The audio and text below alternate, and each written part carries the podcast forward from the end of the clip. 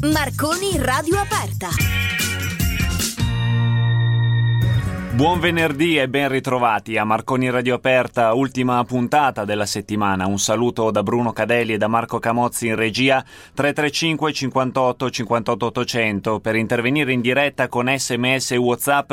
È il weekend che porta la città di Milano a vivere il derby della Madonnina tra Milano e Inter. L'Istituto Superiore di Sanità invece ha segnalato un aumento dell'incidenza di casi e di ricoveri sale leggermente il livello di allarme, ma cresce cresce la tensione in Bosnia è da lì che partiamo oggi, perché sembrano soffiare di, di nuovo venti di guerra in un paese che è tornato al centro del dibattito, diviso in due, la Repubblica Srpska a maggioranza serba e la Federazione di Bosnia-Herzegovina croato-musulmana. Il presidente della Repubblica Serba di Bosnia, Dodik, ha minacciato di fatto la secessione con la creazione di un esercito serbo, l'unificazione etnica dei militari di Bosnia, lo ricordiamo, risale dal 2006. Proviamo a capire l'entità di questi ultimi avvenimenti con Asra Efendic, corrispondente di Osservatorio Balcani Caucaso. Buongiorno e benvenuta.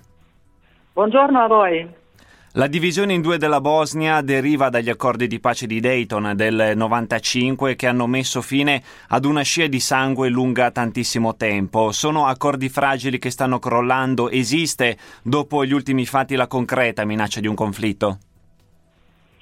Allora, forse è esagerato dire che mh, la prossima guerra è imminente o un conflitto che ci sarà a breve, però è vero che la gente ha paura che le istituzioni federali della, del, del, governo centrale sono bloccati, non funzionano e questa ultima mossa o minaccia del presidente dei serbi bosniaci Milorad Dodik, un forte nazionalista, il presidente del partito, pure nazionalista SNSD de, dei serbi bosniaci, è solo un apice di, di una lunga uh, filza delle cose, delle mosse che i serbi bosniaci avevano fatto. Tra l'altro il, il presidente dei serbi bosniaci Milorad Dodik ogni giorno, ogni secondo giorno, oppure due o tre volte al giorno minaccia di, di, di fare quello o questo che potrebbe avvicinare l'entità eh, Repubblica Srpska, cioè la metà della Bosnia e Herzegovina, sì. alla secessione e alla collosione, alla fusione con la Serbia, perché questo è un obiettivo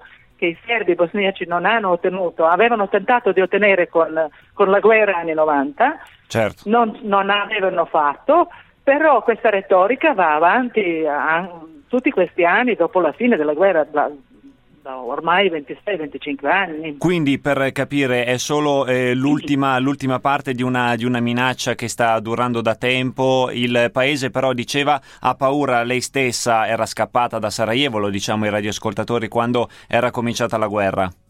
Questo è vero, però uh, la, a differenza da tutto quello che i serbi bosniaci avevano fatto prima, sì. ma da luglio di quest'anno stanno bloccando le istituzioni federali perché il precedente alto commissariato per, eh, della comunità internazionale Valentin Itzko aveva imposto la legge Uh, per quelli che negano il genocidio o glorificano i criminali di guerra.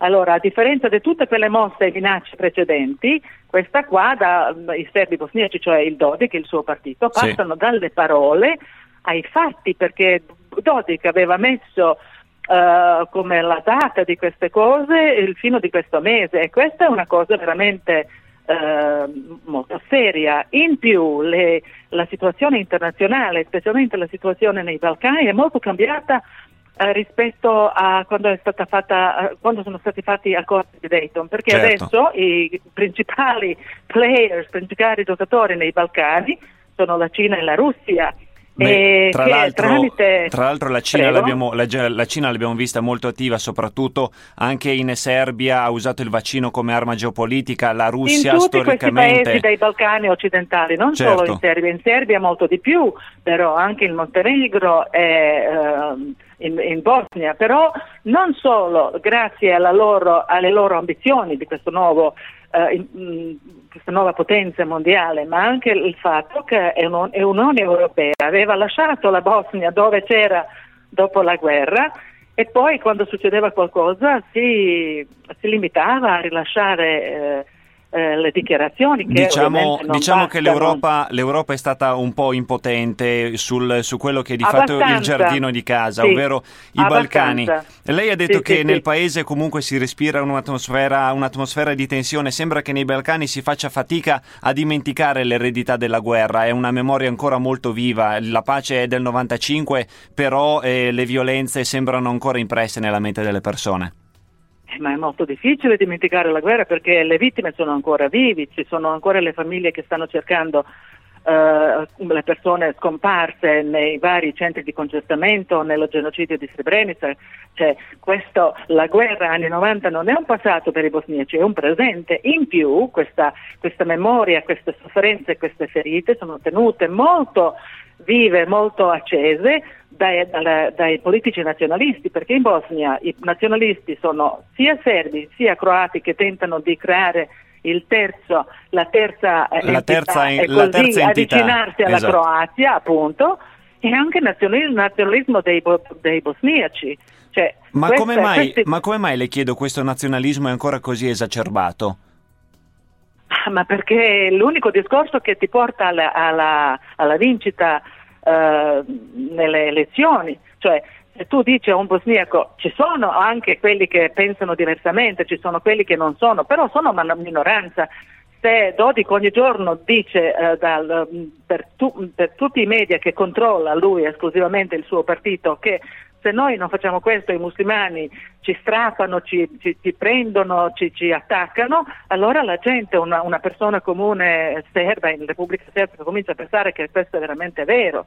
Ma, mi... dice le cose... Ma la, retor- la, retorica che ha spiegato puntualmente di Dodik è uguale anche per le altre entità eh, etniche della Bosnia? Cioè lo stesso principio vale per i leader bosniaci e croati? Allora, i croati secondano, secondano quella, uh, quella, via che stanno facendo i serbi bosniaci, nel senso che non sono così uh, aggressivi nella retorica, però dall'altra parte non molano e tramite le cancellerie europee hanno imposto che il uh, ehm, cambiamento della legge elettorale sia la cosa principale in Bosnia che non lo è questa è una cosa che riguarda i croati bosniaci, invece il, partito, il principale partito dei musulmani bosniachi bosniaci sì.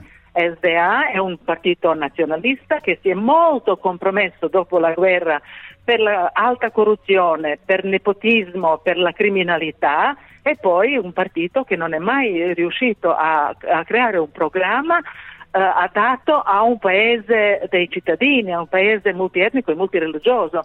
Questo partito ha fatto i danni ai bosniaci stessi, ai musulmani, molto di più che, che, che i nemici aperti. Ecco. E mm. sono tutti molto presi da questa retorica eh, nazionalista. Che... Una retorica nazionalista che tra l'altro eh, nasconde le fragilità di un paese che è in piena crisi economica, un alto tasso di corruzione, sì. come lei ha detto, situazione carceraria anche molto critica e poi c'è la fuga di molti bosniaci fuori dai confini del paese. Questo è vero, i bosniaci a, a, cominciano a fuggire veramente come altri da, da, da, dagli altri continenti, no? dal Medio Oriente o dall'Africa, allora forse l'Europa si accorgerà che bisogna fare qualcosa. La Bosnia e Herzegovina oggi è il paese più povero in Europa, più corrotto in Europa, dove non esiste l'industria, tutto è stato distrutto, esistono solo i centri, i shopping centri dove la gente spende quello poco che ha. E lei ha toccato... E lei ha toccato prima un altro tema, eh, direi fondamentale e importante. Non è ancora stato pienamente riconosciuto il genocidio di Srebrenica. Come mai non eh, si è ancora riconosciuto uno, quello che forse è stato il, eh, il massacro più brutale dopo eh, i fatti della seconda guerra mondiale? Allora, il, eh, la Srebrenica come il genocidio è stata riconosciuta dalle più grandi istanze internazionali, internazionali, eh, certo. internazionali, come il Tribunale di Haia e il Tribunale per i diritti dell'uomo eh, a Strasburgo.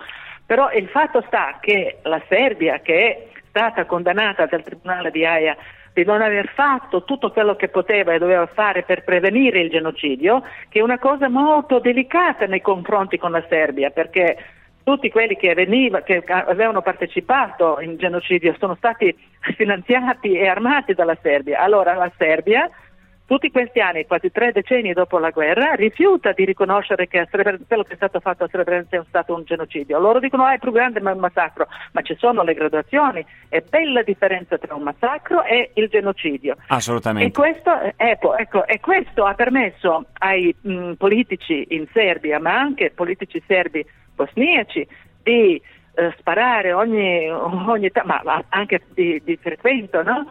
che allora, negano il genocidio, però ne, negli stadi ci premettono che ci saranno altro, cioè una, una contraddizione, perché i tifosi nello stadio scandiscono uh, che la Srebrenica si ripeterà, il genocidio si ripeterà, ufficialmente non riconoscono. Ecco, questa è una cosa importantissima, è una cosa che impedisce di mh, mm, proseguire, mh, mm, di, di, di, di, lasciare la, la, la, l'animosità alle spalle e e impedisce, eh, impedisce di fatto un... di creare in Bosnia uno Stato eh, multietnico Punto. in cui le etnie possano anche convivere pacificamente. Tra l'altro eh, questa tensione etnica, lei lo ha accennato adesso, è molto presente nelle stesse squadre di calcio, lo sappiamo per esempio eh, nella stessa città di, sì, di, Mostar, sì. ma anche in Croazia, la. Dinamo Zagabria, Stella Rossa, i fatti dello stadio Maximir li ricordiamo, quelli del 1990. Io ringrazio davvero Asra Nuefendic per essere intervenuto venuta con noi per averci fatto un quadro